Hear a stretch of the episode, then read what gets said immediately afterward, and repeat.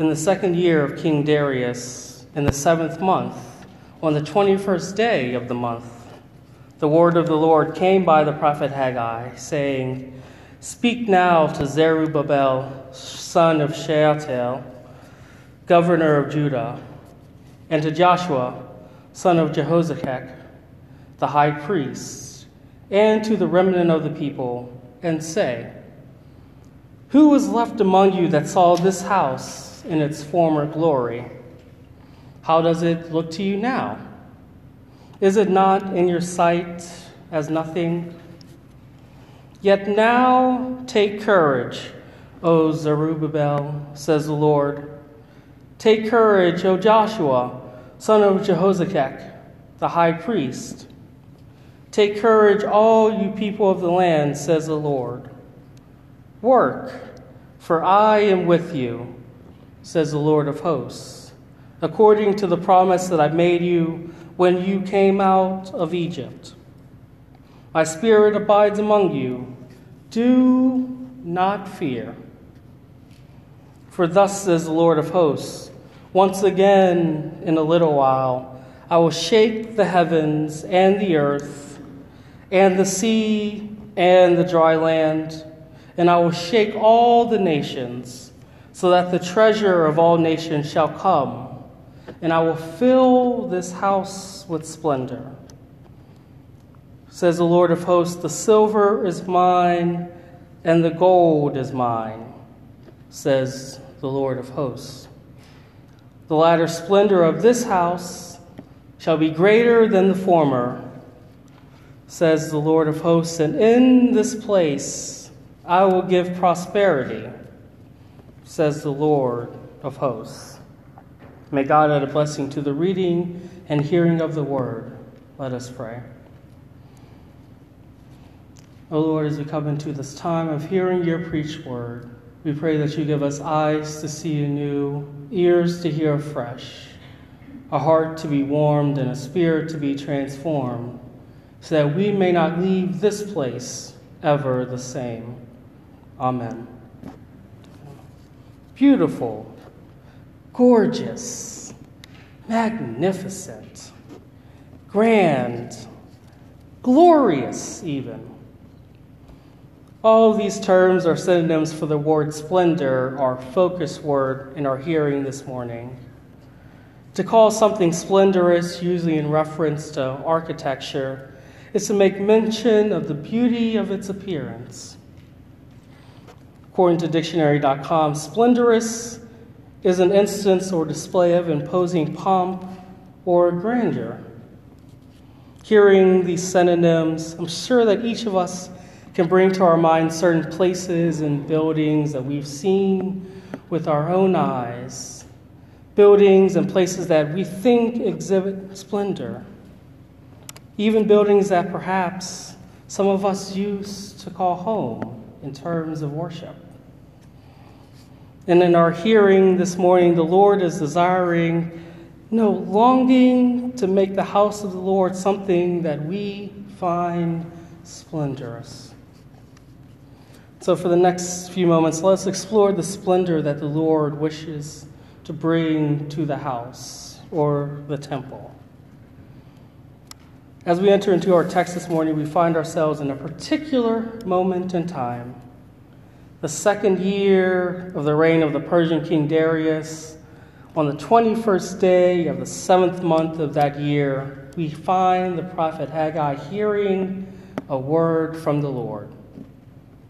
This date, of course, doesn't make too much sense to us, so taking on the strenuous labor of figuring out this date in our modern understanding, this translates to roughly October 17, 520 BCE which, as we will see highlighted in various portions of our text, holds significant cultural and religious importance. For on that exact day that the prophet Haggai had received this word from the Lord to bring forth to the people, they found themselves on the penultimate day of the Festival of Booths. This was an eight day autumn festival which celebrated not just the harvest but celebrated God's care for the Israelites, Solomon's bringing the Ark of the Covenant into the temple, and celebrating the release from bondage in Egypt and the dwelling of the ancient Israelites in booths during the Exodus experience. So, this festival is pretty important. And therefore, anything that the Lord has to say during this time must also have the same importance. And so it is in verse 3 where this flurry of questions begins. The Lord gives Haggai specific and soul piercing questions to ask the people. This first question is directed towards the remnant, probably a combination of those who had returned from exile and those who had never left the Holy Land. Which of you remember the former temple in Jerusalem? Who among you saw the splendor, the beauty of the former house of the Lord before it was destroyed? And in contrast to what you are rebuilding in this present moment, how does this incomplete building look to you? Doesn't it look like just bare bones and brick? Not even a fraction of the beauty it used to house. And this is a contemporary reflection to the people's complaints but can you compare something that is unfinished in reality to what people have constructed in their memories and in their minds? Now, again, among this group of people, there are those who do remember seeing the temple just before it was destroyed 60 years prior. For some of us, we have good memories of things that used to be 60 years ago. For others, 60 years ago, we only see in history books and our readings numbers that were not our realities, but the lived experiences of those around us. So, for this group that remembers the temple, they have fleeting and passing memories of this beauty, perhaps even pictures in their minds of what it used to look like on the inside, what it used to look like on the outside. And perhaps it is this cluster who are the most vocal about how the temple should be constructed to best capture what they remember. And so, beginning in verse 5, the Lord gives a simple, direct message to each of those persons listed Be strong, Zerubbabel. Be strong, Joshua. All of you people who claim and declare this land as home now, you too be strong. But not just be strong, they were to drown out the noise Joshua, don't pay attention to the negative chatter from the people that you are governing. Zerubbabel, don't listen to the grumbles about how it will never look as wonderful and beautiful as it did before. People of the land, put your positivity hats on and be strong and continue to work. Work because the temple that is being built here will look splendorous when it is complete. The work that you are doing with your hands, you that are the builders of a beautiful architecture, even though it doesn't look like much right now, continue to work. Be strong, have faith, and have confidence that what you are building is splendorous. But why? Why not listen to the negative chatter? Why not listen to the grumbles? from the people, why should we have confidence? Why should we be strong in work? The Lord says, For I am with you. And I believe as long as the Lord is with them, surely what they are building, what they are working towards, will meet the divine standards that are required of the house of the Lord. Because the Lord, just as he declares, the Lord has been with them ever since the days of the Exodus. The fact that they celebrate in the midst of this festival that they are participating in. The fact that they know within their hearts that is central to their faith. The Lord was with their ancestors as they came out of Egypt and made the way towards and as they dwelt in the promised land. The Lord was with them as they lived as a united kingdom, and even still with them when politics divided them into two nations. The Lord was with them as they witnessed the destruction of the temple just 60 years ago, and was with them during the exile, even when their hearts grew weary. And now, as they have returned home, the Lord has remained with them because this was what, according to the Lord, was promised to their ancestors. Do not fear that God has abandoned you, because God is on the move and in the move once more.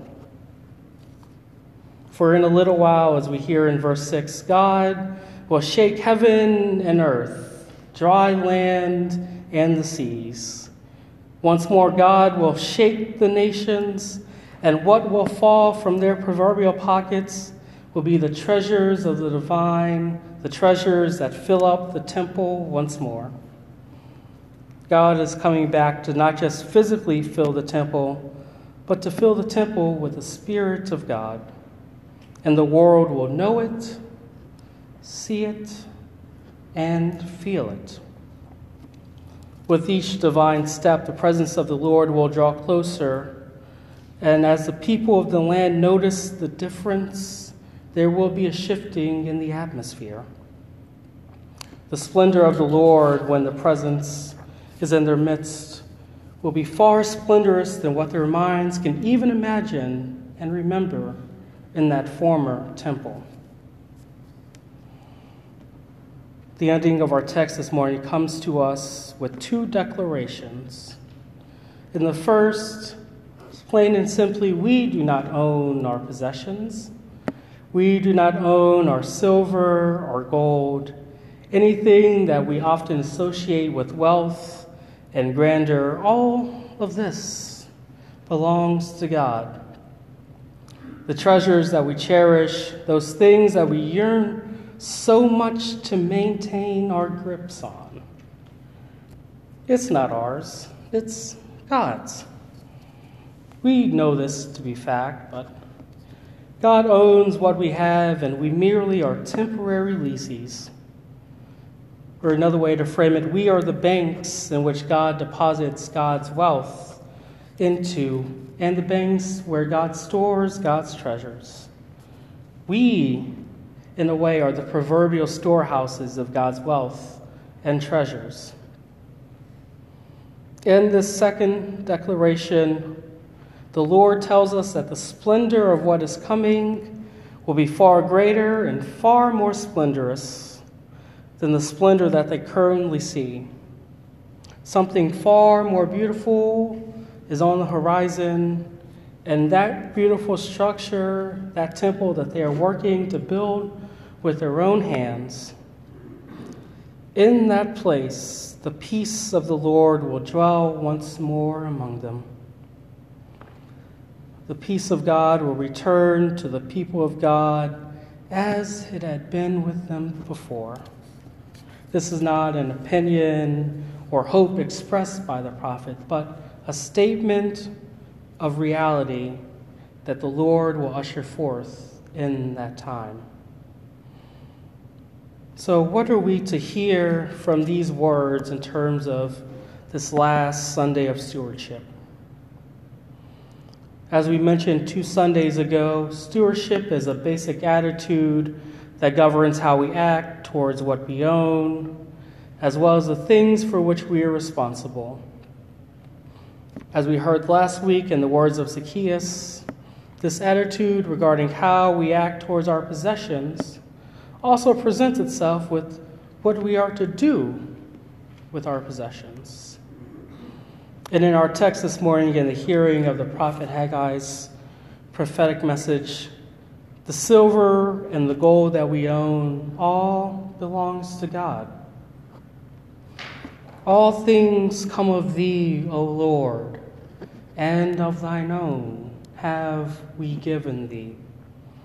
We sometimes sing this line as we present our offerings to the Lord, but do we hear these words as they are sung?